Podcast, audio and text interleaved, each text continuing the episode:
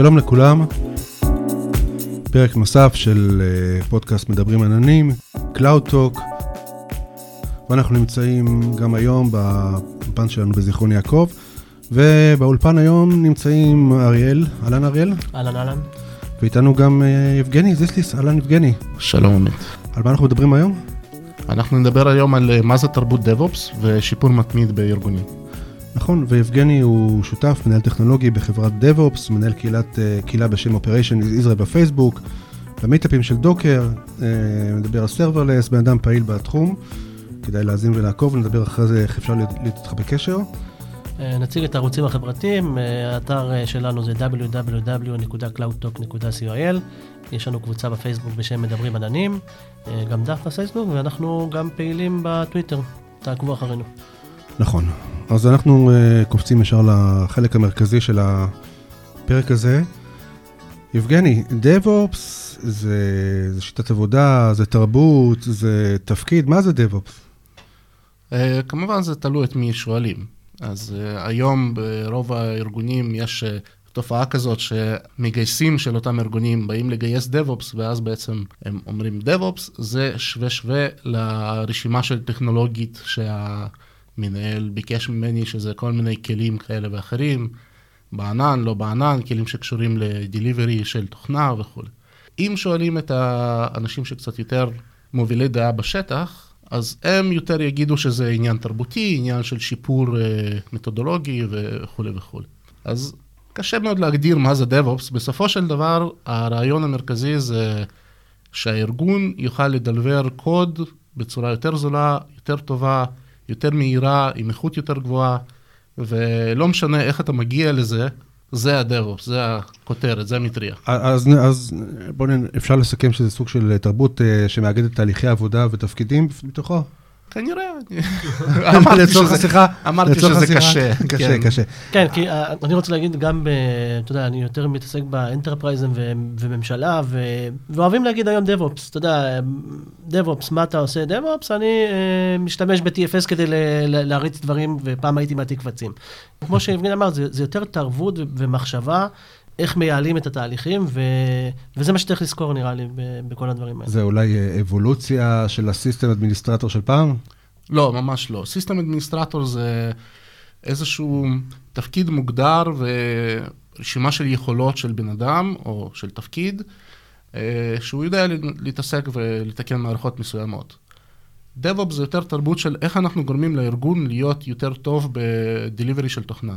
זה לא קשור לאיך אני מתכנת יותר טוב, או איך אני מנהל שרת יותר טוב, או האם אני מנהל שרת שהייתי ככה ועכשיו אני ככה. אז ה DevOp נמצא איפשהו בשטח המפורז שבין הפיתוח ל production? אפילו מעבר, כן. אפילו מעבר, כי גם בארגונים יותר גדולים, כשיש לך את הפן העסקי ויש לך אנשי product או עסק או business שמבקשים כל מיני requirements, אם התקשורת איתם שבורה, אז גם שם יש הרבה מה לתקן ולשפר, וגם לזה אפשר לקרוא DevOps. אוקיי, okay, אז איך, איך עובד, איך עובד איש DevOps? יש איזה שהם מודלים שמכירים, איזה שהם, איך, איך היכולת שלו להשפיע על השיפור של תהליכים בארגון, שזה הנושא שאנחנו מדברים עליו היום?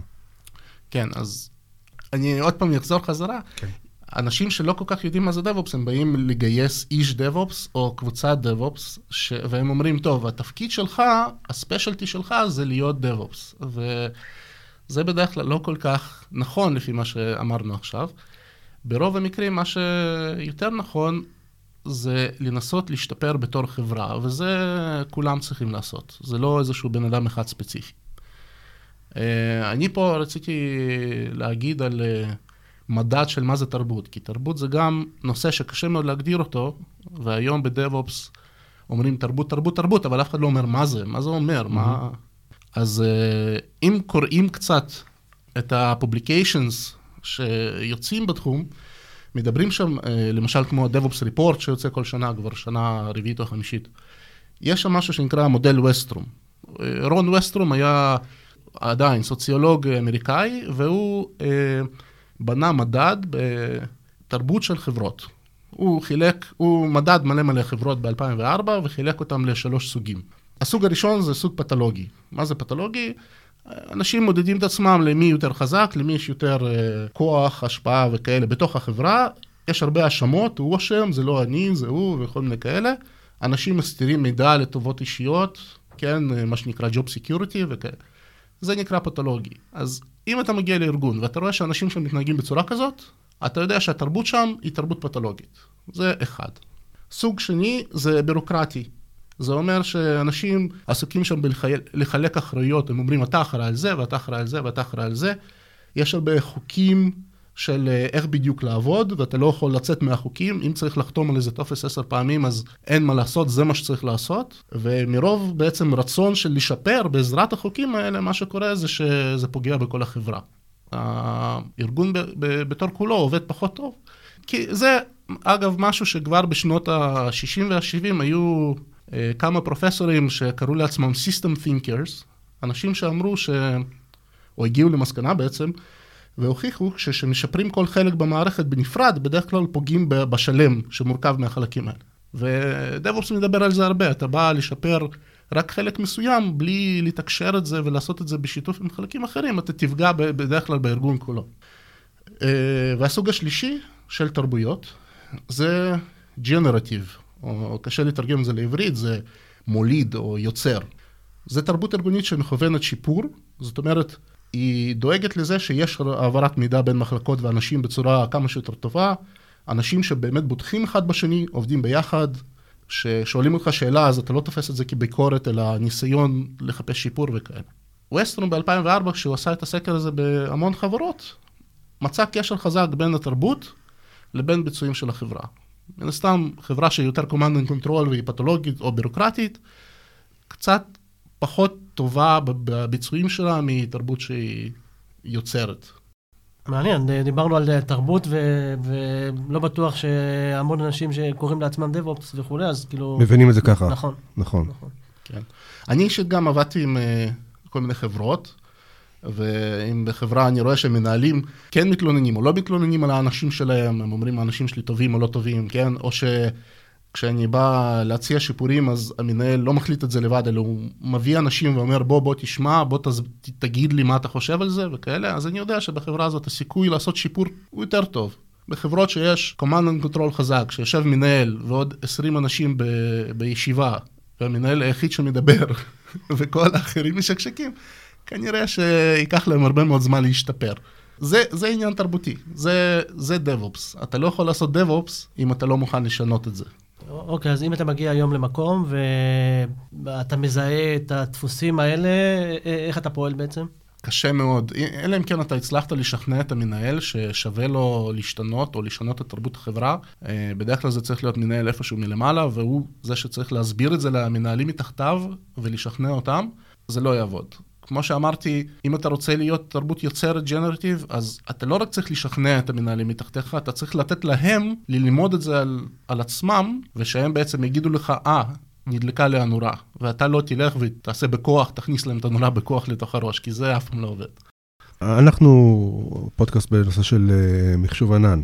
איך ה-DevOps uh, נכנס לענן, איך הענן משתלב ב-DevOps, האם ה-DevOps משתמש בענן כחלק מהיכולת שלו לשפר תהליכים בארגון. איפה הקשר בין, בין הדברים? ענן בעצם זה כלי. זה כלי, זה דרך עבודה אחרת שמאפשרת לקבל תשתיות לצורך העניין, או כל מיני uh, שירותים, בלי להמציא אותם בתוך הבית. Uh, ויש לזה added value מאוד גבוה. אתה צריך להיות מוכן לעשות את השינוי הזה של פתאום, במקום ללכת ולכתוב כל דבר בתוך הבית, ללכת ולקחת אותו מבחוץ, לקבל את ההסכמה מה... פרקיורמנט, אם יש לך בארגון, או נכנס לך לבאג'ט, לא נכנס לך לבאג'ט, כל הסיפורים האלה שיש בארגונים היותר גדולים. בגלל זה כל כך קשה להם להשתמש בענן, בגלל שיש לך הפרדה בין מחלקות, בגלל האופי הבירוקרטי של הארגונים היותר גדולים, שהבאג'ט נקבע פעם בשנה, ואם אתה רוצה לקבל משהו, אתה חייב לבקש מהרכש, והרכש חייב לבדוק לפחות 2-3 הצעות. כל הסיפורים האלה מקשים על הארגונים להשתמש בענן. אז זה מתחבר לדעתי ישירות לתרבות שדיברנו עליה לפני שנייה. הדבר הזה אגב, אני רק אתן הפנייה, הרפרנס ככה היה לנו בפרק שדיברנו על כלכלת ענן, דיברנו שם על ההבדל בין המודל של הקאפקס לאופקס. אני מניח, אתה, אתה מדבר על הכיוון הזה. זה, זה, זה גם זה וגם, אתה יודע, יש אנשים שאפילו לא, לא מבינים את, ה, אתה יודע, את המודל השני. יש פה הרבה, הרבה כיוונים ש, שצריך לחשוב עליהם. כן. אה, אני הייתי פעם בהרצאה של בחור שעובד בחברה אנגלית, חברה שמייצרת מדיה, מקבילה של ה-BBC, והיה להם ימים או לפעמים שבועות עד שהם היו יכולים להשיג שרת בשביל להוציא איזשהו פיצ'ר תוכנה. Mm-hmm. כי כל הדברים האלה נעשו כמובן במחלקה בהודו, רק הם היו יכולים לייצר את ה-virtual machine וכולי וכולי, שם היה IT. והוא בא למנהל שלו, אמר, תשמע, אני לא יכול ככה, תן לי בבקשה כרטיס אשראי, אני אשתמש בענן של אמזון או תוך שעות ספורות היה לו את מה שהוא היה צריך, ותוך ימים ספורים היה לו כבר תוכנה עובדת, והוא חתך את כל ה-red tape, את כל הבירוקרטיה בדרך. התמזל מזלו והמנהלים באותה חברה ראו כי טוב, הדבר הזה התפשט, לאט לאט הם הורידו את כל הסיפור הזה של הודו ושרתים וירטואליים, ועכשיו כל החברה עובדת עם uh, ענן. בחברות שהמנהלים לא מבינים כי טוב, אז הם בעצם עוצרים את האבולוציה הזאת ולא נותנים לאנשים לקפוץ לשם ולהתחיל להשתמש בזה משיקולים שכנראה הם הגיוניים לאותם מנהלים. אבל בסופו של דבר, מה שמעניין זה האם כל החברה בתור חברה יודעת לייצר מוצרים בצורה יותר מהירה, להוציא אותם באיכות יותר גבוהה לשוק כמה שיותר מהר, וכנראה שאם אתה תלוי עכשיו באישורים של עשר מחלקות, אתה לא תוכל להתחרות מול מישהו שלא תלוי באף אחד. מעניין, אתה ביום יום שלך בעבודה אתה מתעסק בנושא של DevOps אצל אה, לקוחות. איך אתה רואה את הדבר הזה בארץ? התפיסה הזאת, התרבות הזאת שדיברנו עליה, ארגונים בארץ מקבלים אותה, מבינים את החשיבות שלה בתוך התהליך.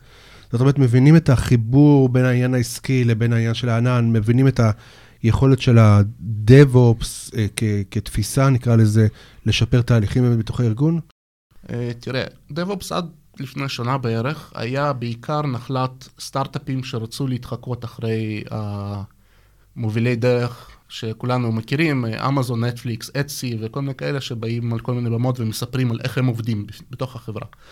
בעיקר סטארט-אפים אמרו, וואי, זה נראה לי טוב, בואו נעשה את זה ככה גם, והם הבינו למה זה טוב ולמה זה חשוב. 2017, ואני מניח גם השנה, הביא למודעות ממש ממש גבוהה ומה שנקרא common place, כולם מבינים היום שחשוב להם לשנות את התרבות של הארגון שלהם בארגונים הגדולים. יש uh, את החבר'ה שעושים את ה-DevOps Report כל שנה, שזה פאפט, ג'ים קים, ג'אז המבל, ניקול פרגרסון, והם uh, פתחו איזושהי חברה שנקראת דורה, שזה DevOps Research Assessment, זה כמו גארטנר כזה, והם uh, מביאים את זה לחברות ועושים אססמנט פנימי ואומרים להם, התרבות שלכם ככה ככה, השימוש שלכם בכלים הוא כזה וכזה, והמוצר הזה של דורה למשל, אז אני מכיר בישראל שחברת אמדוקס uh, הלכו למקנזי, קנו מהם ריפורט ביזנסי, הלכו לגרטנר, קנו מהם ריפורט טכנולוגי, והלכו לדורה, קנו מהם ריפורט של עד כמה אנחנו DevOps או לא DevOps ואיך אנחנו משפרים את זה. אז הארגונים הגדולים היום בהחלט מבינים זה לא מספיק שיבוא איזה מישהו ויגיד, אנחנו צריכים לעלות לענן, הם גם צריכים תוך כדי לשנות את התרבות ולשנות את המתודולוגיית העבודה שלהם. אגב, רק בארגונים גדולים או גם בארגונים קטנים? אתה, אתה רואה את הצורך הזה? אה, אני חושב שארגון קטן היום, אם הוא לא כבר שם, אז הוא בבעיות קשות.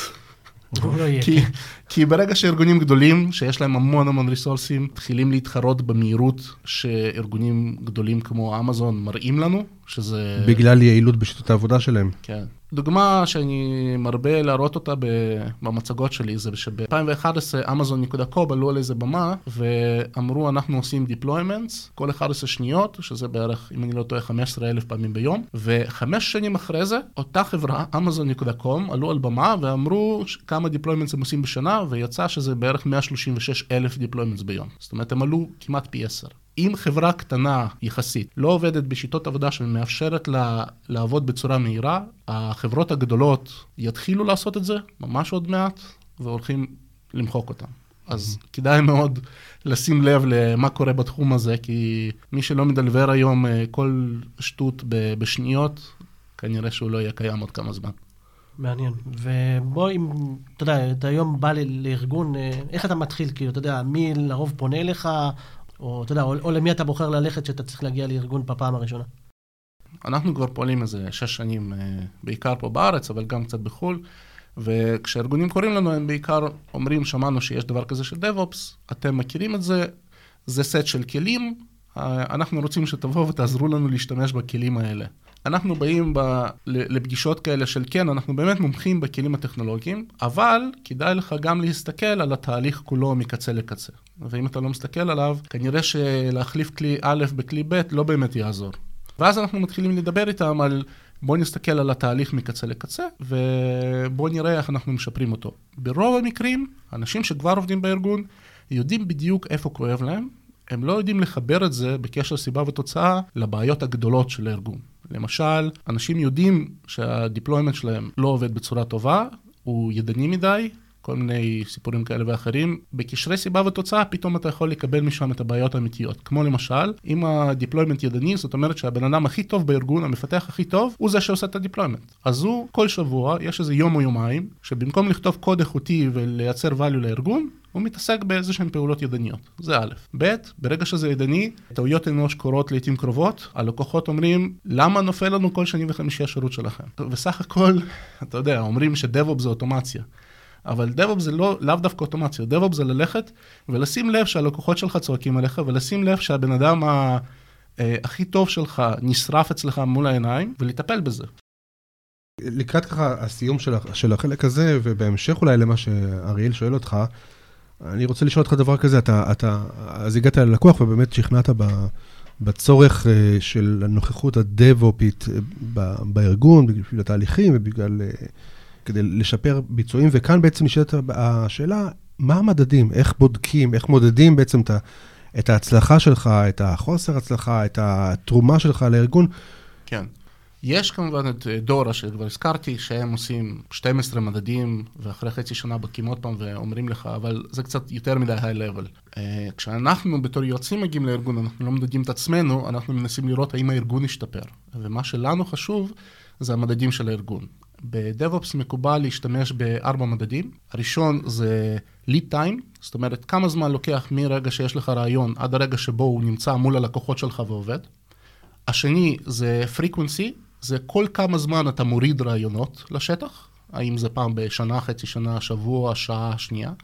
שלוש, זה mean time to recover, זה כמה זמן מהרגע שבו יש לך תקלה בשירות שלך, אתה מסוגל לתקן אותה, 24 שעות, שעה, חצי שעה, 10 שניות וכולי, ומה אחוז התקלות מבין כל ה-deployments. כל פעם שאתה מוריד שינוי לשטח, האם השינוי הזה פגע בשירות או לא פגע בשירות ובאחוזים. אם אתה לוקח את ארבעה המדדים האלה ואתה מסתכל מה הם היום ואתה עושה תהליך איתנו, לבד או עם מישהו אחר ואתה רואה שזה השתפר, גדל פי שתיים, פי עשר, מה שזה לא, מה שיהיה נכון לכל אחד מהמדדים, אז אתה יודע שהשתפרת.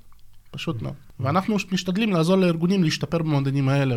טוב, אני יודע, אני ככה, אני מנסה לסכם את העניין, זה בגלל שזה באמת הרבה עניין של תרבות גם, ולא רק עניין של uh, טכנולוגיה, או לא רק עניין של uh, מוצר או שירות שאתה מביא, אז יש פה גם איזושהי הבנה שצריכה לחלחל כדי להבין באמת את ה... את, מה הדבר הזה, התועלות שהדבר הזה מביא, מביא לארגון. Uh, כן, ויש לנו תהליך שבו אנחנו מערבים כמה שיותר אנשים מהשטח, בשביל שהם גם יעלו את הבעיות, גם את הפתרונות, ויהיו חלק מהתהליך. כי בלי להביא את כל האנשים להיות חלק בתהליך, זה לא יתקדם לשום מקום. אוקיי. לאן התחום הזה הולך? איפה ההתפתחויות?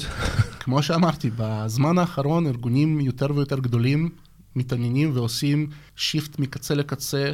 אתה יכול לראות את זה במייקרוסופט למשל, שבמהלך השנים האחרונות, והם מובילים לדעתי, הם עושים את זה יותר מוקדם מאחרים. אבל אני מרגיש שבשנים הקרובות ארגונים יותר ויותר גדולים הולכים ללכת ולקחת את כל המתודולוגיות האלה, את כל הידע הזה, את כל מה שכתוב בספרים והריפורטים, וליישם את זה, או לנסות ליישם את זה. מי שיצליח, הולך לעוף אה, כמו טיל למעלה, ומי שלא, יישאר מאחור, ואולי אפילו ייעלם. טוב, אוקיי. יבגני, תודה רבה. מעורר מחשבה, זאת אומרת, אה, צריכים מי, מי שמקשיב לנו לפרק הזה ועושה אולי, אולי את השיקולים שלו, אם זה נכון או לא נכון, לאמץ את הנושא הזה של DevOps, יש, יש פה מה ללמוד ו, ולשמוע. כן, כי, כי לרוב, כמו שהעלינו קצת, אה, מתעסקים יותר מדי בכלים ולא במתודולוגיה וב, או, ובתרבויות, או נכון, וביכולת לשפר תהליכים, נכון. כן. כן, זו שכבה, באמת, באמת שכבה חשובה שצריך אה, לזכור אותה בתוך התהליך, חלק מכל התהליך. טוב, שמחתי לספר לכם. כן. תודה. אה, אתה נשאר איתנו, אל תברח. כן, נעבור לחלק של קצת חדשות טכנולוגיות. כן, אם יש לך גם לתרום, יבגני, נשמח. בזמן האחרון אני מתעניין בקול ובקול ובקול, וזה תחום שהולך ומתפתח. פרסמו שבוע שגוגל מכרה הום מיני כל, כל שנייה. אתה יודע, תחשוב על הכמות של, אה, של מכשירים שמוכרים. העוזרת האישית שלהם. כן, כן וזה צד אחד, ואלכסה דוט היא הייתה המתנה הכי נמכרת באמזון בצד שני. עכשיו, כשאתה מסתכל על, ה, על העולם הזה ו, ומבין שבסופו של דבר, פרסמו שכבר נכנס לאוטו ויש תכנונים, גם אלקסה וגם uh, גוגל, וזה גם נכנס לאוזניות, בסדר? ויעשו הסכם עם uh, סוני. אתמול היה פרסום, או היום, אני כבר לא זוכר, ש... 15 שותפויות חדשות, אה, גוגל הכריזה את זה היום. אז uh, בעצם העניין הוא שהעוזרת הקולית הזאת תהיה בכל מקום, ותהיה חלק מאיתנו, uh, הבנתי, יבגני, יש לך באוטו גם, נכון? כן, אני שמתי אקו דוד באוטו, והפיצ'ר שאני הכי אוהב שם זה טיונין רדיו, שאגב זו אפליקציה בתשלום בטלפון הרגיל, אבל דרך אלקסה מקבלים את זה בחינם. נכון. אני אומר לה, אלקסה, play BBC Radio on TuneIn, והיא מדליקה לי BBC מלונדון אצלי באוטו, תוך כדי זה שאני נוהג, זה אחלה. תשמיע לך ב TuneIn את CloudTalk. אה, אתם צריכים להוסיף לשם. אז זה קיים שם? אתה תמצא לא שזה קיים? כן, מי שלא ניסה שיבדוק, ב TuneIn אנחנו נמצאים עם CloudTalk. נשמע טוב. אוקיי. אגב, באותו, באותו עניין מה שאמרת, אריאל, אה, בתערוכת CES עכשיו, שמתקיימת עכשיו, אז הכריזו על האנדרואיד אוטו, שזה גם כן עוזרת אישית שמחוברת לאינטרנט תוך כדי, וגם מחוברת למערכות של הרכב עצמו, אתה יודע, לא רק לשמוע מוזיקה, אלא כבר גם מתחבר לרכב. כן, האמת, אני יותר אה, משתמש באפל, ולצערי סירי עדיין לא התקדמה לשם. עוד לא קיבלה ראשונה. לא, כולם גם, יש את קורטנה ויש, אה, לא זוכר מי עליבאבא גם הוציאו, אבל אה, אין ספק שזה תחום, כשאני מסתכל על זה, וגם אמרתי את זה בפרק הקודם, כמות הזמן שאתה יכול לחסוך, היא, אם זה היה עובד טוב, אתה יודע, זה, זה מדהים, כי אני מקבל 200 הודעות וואטסאפ שני באוטו, ו, והתראות מפה ועד סוף העולם, ואם אני מסתכל ככה גם ב... השלב הבא, הם, כל החברות האלה התחילו להוציא גם עם מסכים. גם... אה, כן, אקו שואו. אה, אקו שואו, וגם אה, גוגל עכשיו הכריזו על, על משהו גם עם מסך. וזהו, לדעתי זה שלב ביניים, כי בסופו של דבר זה יהיה באוויר ולא, ב, אתה יודע, mm. באיזה מכשיר כלשהו, אבל המטרה שזה כל, כל first, זה יהיה השלב הראשון, וזה יהיה מגובה, משהו, אתה יודע, אנחנו עדיין צריכים לראות כבני אדם משהו, אבל נראה לי שזה הכיוון ש, שהולך להיות חם הרבה, הרבה זמן. אוקיי, okay, אני רוצה לתת uh, זרקור ככה על עוד עניין אחד. התחלנו קצת לדבר פה ושם על נושא של IoT, אנחנו עוד נטפל בזה יותר בפרוטרוט. אבל uh, אתה מכיר את ה-iRobot, את המכשיר הזה שיודע להתרוצץ בבית ולנקות? יש לי, הוא לא עובד הכי טוב. יש לך, איזה סדרה, איזה דגם יש לך? לא יודע, לא אני, אני זוכר שאולי 3,000 ומשהו היה הכי טוב בזמנו, לא יודע מה. אוקיי, אז הסדרה 900 שלהם, שיצאה, אני חושב איפשהו בשנתיים האחרונות, השינוי הגדול שהיה שם זה שהדרך שבה הם סורקים את הבית, במקום להיתקע במכשולים ולסמן באופן הזה איפה לא כדאי להיות פעם באה, יש להם איזו מצלמה שסורקת מסביבה את הבית ומזהה מכשולים. ואת המידע הזה שהם אה, מצלמים, מסתבר, הם מעלים לאמזון. ואתה יודע, אנשים אה, נבהלים מה יקרה עם המאגר הביומטרי ודברים כאלה, אבל לא חושבים על הדברים האלה בכלל, שככל שאנחנו מכניסים יותר ויותר מכשירי IoT הביתה, אנחנו יותר מקושרים לכל מיני כאלה אה, מקומות שיכולים לשלוט לנו על הבית או להבין מה קורה בתוך הבית. ועכשיו, אירובוט רוצים לקחת את זה אפילו שלב אחד קדימה, והם אמרו שכשהם מסתובבים בבית, הם עכשיו מתעדים איפה יש לך את הקליטה הכי טובה של הווי-פיי בתוך הבית. אז עכשיו אתה גם, גם מצולם וגם יש תיעוד איפה יש לך את המכשירים. מרגל ביתי ממש. ממש מרגל ביתי, אתה מריץ את זה בתוך הבית, אתה מאפשר לו לצלם את זה, ואתה חושב שהוא שואב אבק, אבל הוא עושה גם, גם דברים נוספים תוך כדי. כל הסיפורי אימה האלה שדיברנו על המכשירים שיושבים בבתים, ו... אז אולי IoT זה הוא זה ש... ש... שמכניס לנו את זה הביתה, ואנחנו צריכים לזכור שכשאנחנו מחברים מכשירים, אתה יודע, אצלי בבית יש אה, חלק מהמפסיקים שאנחנו שולטים עליהם דרך Alexa, ואיך זה נשלט? גם כן דרך ה cloud. אז עושים קורלציות ואומרים, אוקיי, אז יש לך אה, אה, שואב אבק שיודע לצלם לך את הבית, אני יודע איפה יש לך מפסיקים, אני יודע מתי ה WiFi שלך עובד. זה כבר מתחיל להגיע למידע מעניין. על מה שקורה. מה איתך בבית, יבגני? אה, אני קניתי ברודקום, שזה אינפרה אדום שיודע להדליק ולכבות מזגנים. כן. לצערי, ה-API של זה לא כל כך פתוח, ובגלל זה זו האפליקציה היחידה, שזו איזושהי אפליקציה סינית שרצה על הטלפון, והיא היחידה שיודעת לתפעל בזה, היא לא כזאת טובה, אי אפשר לכתוב אפליקציות יותר טובות. אני יודע שאגב, אפל אה, עושים את ההום קיט שלהם, שזה אמור להיות API לכל המכשירים, אבל אנחנו עוד רחוקים משם שיהיה איזשהו סטנדרט שכולם יעבדו בו. חבל, זה יהיה דווקא מעניין כשזה יקרה. מעניין לעניין באותו עניין, אמזון רכשו עכשיו, רכשו עכשיו את הסטארט-אפ שנקרא בלינק, והם מייצרים מערכות אבטחה ביתיות שמחוברות. זאת אומרת, הם אה, מטפלים דווקא כן בעניין הזה. אה, יש להם מצלמות ביתיות, אפילו, אפילו פעמונים ביתיים ש, שמחוברים לאינטרנט. זה לא הניסיון, לא הפעם הראשונה שאמזון נוגעת בתחום הזה, יש להם כבר היום את המוצר שנקרא CloudCam, אה, שיודע לעבוד אה, ישירות עם אלקסה, ומאפשר לך, בא לך שליח אה, ומצלצל בדלת, אתה יודע שהוא צלצל, ואתה יכול לראות שהוא נמצא שם ולהגיד לו, תשאיר לי את זה פה ותשאיר לי את זה שם. אז לא יודע, אמזון נכנסים לתחום של הסקיורטי הביתי, גם זה עולה לנו. אני חשבתי כבר להמציא שתי דלתות, אתה יודע, שיהיה זה, ואז יוכלו להכניס לך בין ה... רק בין שני הדלתות, אז אולי נמכור להם את הפתרון הזה. ואגב, אמזון הוציאו אה, מערכת הפעלה ל-IoT ממש לא מזמן, לפני כמה שבועות, נכון. אה, שהם גם הולכים אה, לעשות לה אפדייטים מרחוק ולפצ'פץ' security וכאלה. אה, ואני חושב ה-Cloud Cam הזה, זה, זה לדבלופרים, הם הוציאו לא, את לא, זה. לא, אתה מדבר... אז יש עוד משהו. נכון, נכון, הם באמת הכריזו ב-re:Invent על מצלמה שהיא... יש לה יכולות AI ומיועדת באמת למפתחים. פה זה משהו אחר, זה מוצר, ממש מוצר מדף שאפשר לקנות אותו ו... פשוט מצלמת ענן כזו, מצלמה מחוברת. טוב. טוב, זהו, אנחנו uh, מסכמים את הפרק הזה, דיברנו עם uh, יבגני מדב-אופס, על דב-אופס. למדנו, כן. שזה, למדנו שזה תרבות, למדנו שזה, שזה מטפל לנו בשיפורים של uh, תהליכים ב, ב, בארגונים, גם בצד התהליכי, גם בצד הטכנולוגי, הכל משולב בהכל. זה המומחיות, נכון? זה ה... אה, כן, אה, זה דברים שכבר נאמרו בכל הספרים במשך שנים, אבל לא ספרים של טכנולוגיה ותכנות, ובגלל זה רק מי שעושה את הקרוס אובר מלקרוא דברים על עולם המכוניות של שנות ה-80, ידע להשתמש בזה היום בצורה כזאת ולחשוב בצורה כזאת. זה, לא נכון. לכולם יש את זה.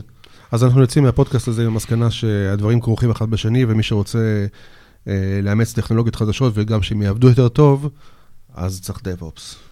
צריך לעבוד נכון בשביל כן. לקבל את התוצאות הנכונות. כן. באמת היה מאוד מעניין. אה, כמובן, אתם מוזמנים לעקוב אחרינו באתר אינטרנט, www.cloudtalk.coil. אנחנו נמצאים בפייסבוק, גם דף, גם קבוצה בשם מדברים עננים, ולעקוב אחרינו בטוויטר. נכון, ואנחנו נשאיר קישורים לכל מה שדיברנו היום, יהיה בשואו נוטס, באתר, בפרק, בדף של הפרק. כן, יבגני, איך אפשר ליצור איתך קשר ביומיום? אמ, אני מניח שדרך פייסבוק, קבוצת אופריישנס ישראל זה הדרך הכי טובה, אני נמצא שם די הרבה, כי אני אדמין מודרטור שם. אוקיי, אז דרך הפייסבוק, טוויטר יש לך? כן, כסור 6. אה, אנחנו נשאיר גם את הקישור לזה בדף האישי שלך באתר. אה, זהו, אז אריאל, תודה רבה. תודה רבה. יבגני, תודה רבה שבאת ודיברת. תודה רבה, היה כיף. וזהו, אנחנו מסיימים, תודה רבה לכל מי שהאזין, ולהשתמע, תודה.